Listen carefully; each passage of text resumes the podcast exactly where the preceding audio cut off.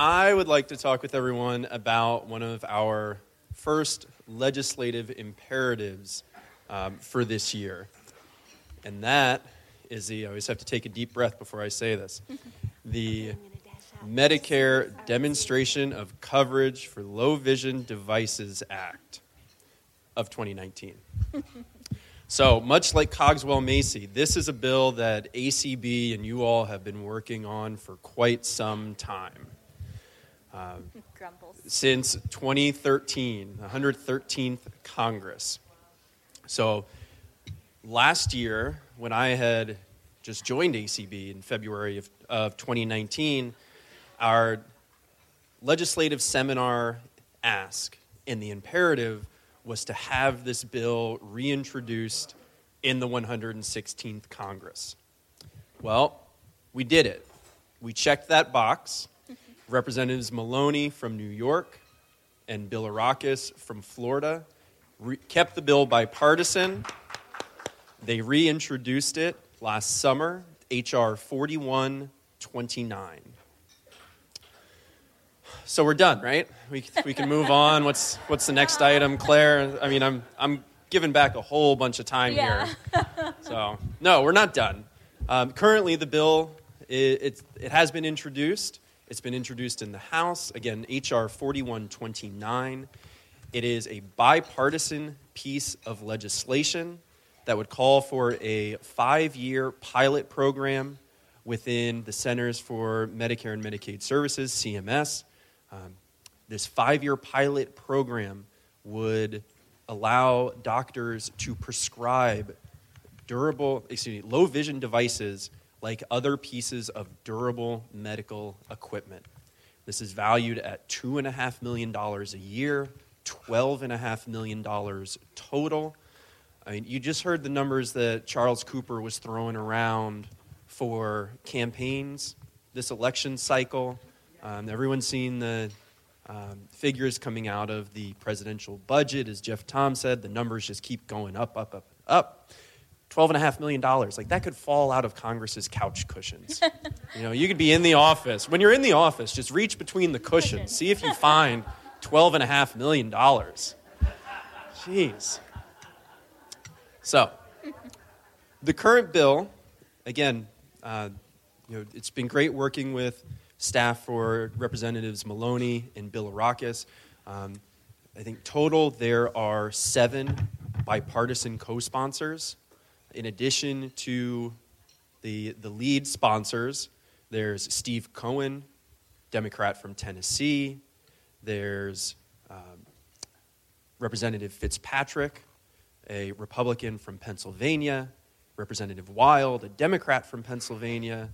Representative Wagner, a Republican from Missouri. Representative Schiff, a Democrat from California, right, Claire? Just Nope. making no Washington. California. California. All right, good. Caught her with her mouth full. Yeah. So not only is it a bipartisan bill, but as you can see, it's it's rural, it's urban, it's coast to coast, it's it's throughout the middle of the country as well. And the the staff and the board had some training this week, and we were talking about setting smart goals, goals that are specific, measurable, um, achievable, realistic, and and timely. And I think that this is the, an appropriate bill where ACB and our members can have a smart goal. Uh, you know, seven co-sponsors. That's that's good. That's good. It's been higher in years past. It's never been as high as 50 co-sponsors. But I think that 50 co-sponsors here in the 116th Congress, and especially 50 offices for Claire and me to follow up with after everyone fills out their Hill feedback forms. Which you're all gonna do. That's right. So, so we have a, we have a number of smart goals here, and in the House, it's yeah.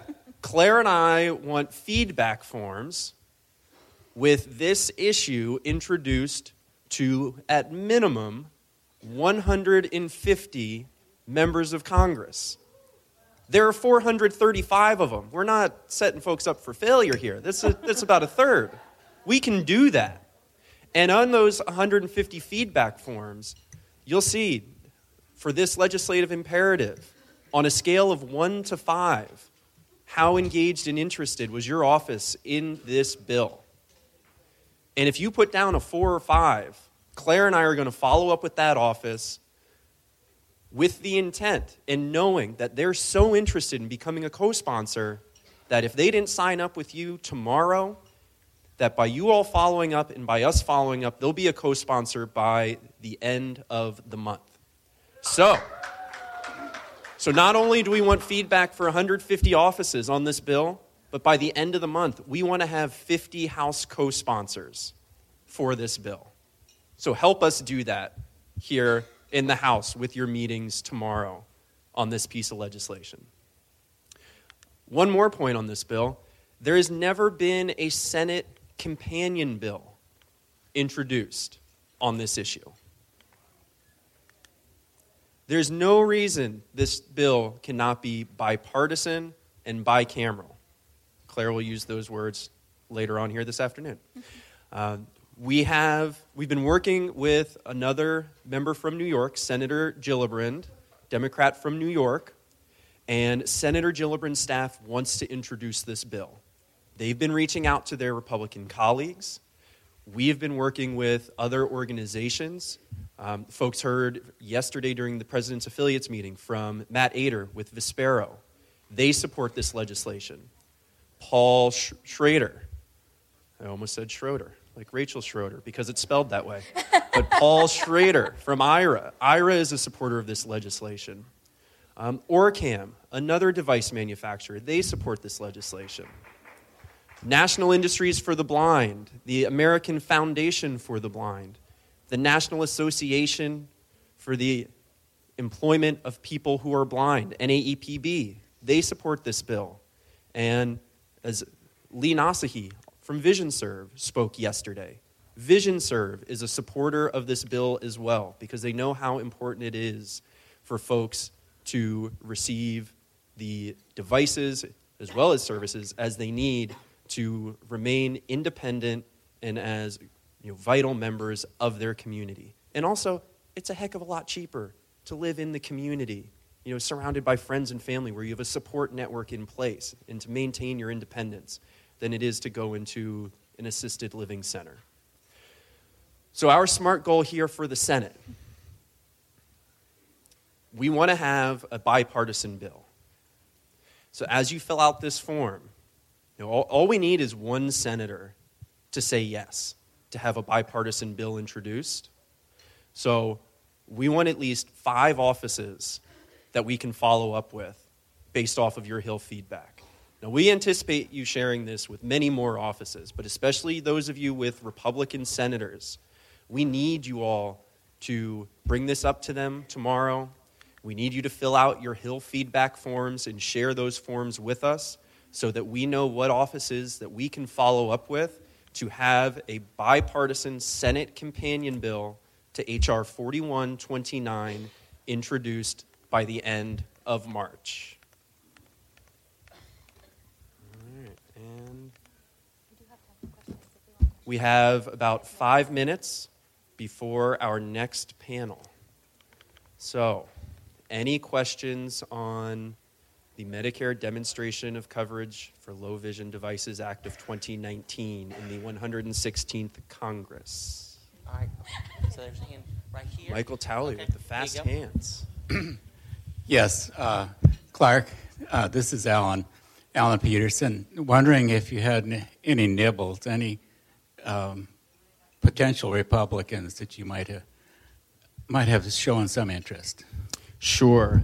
Um, so, for example, um, speaking with the, the folks from ACB of Indiana yesterday because ORCAM made an introduction to staff for Senator Mike Braun. Um, so, they will be bringing this issue to his attention. Um, we've been working closely with the, the Florida Council of the Blind uh, because a Republican representative from the House introduced this bill, and uh, at the time, the legislative um, health care aide for Bilirakis is now on staff of Senator Rick Scott from Florida. Um, so we thought that that was a, a natural progression. Um, however, the senator from Florida does not want to introduce any bills that have a price tag, e- even if that price tag is $12.5 million. It's not that much. I mean, So, so the uh, Senator Gillibrand's office is reaching out as well. I believe they are. They would like to reach out to Senator Tillis from North Carolina. Um, I know that the both Dakotas have Republican senators who could be good candidates for this bill. Um, folks from NAEPB and AlphaPointe have reached out to the the senators from Missouri as well. Um, so we're we're working with our our partners um, here in the DC area as well as around the country. You know, in, in contacting the affiliates uh, when we've been reaching out to folks in their states as well. Um, but we really need all of your help too. Do you have time for one more quick question? We got one, time for Okay. one more. All right, hang on. Here we go. Coming to you. Yes, yes sir. Thank you.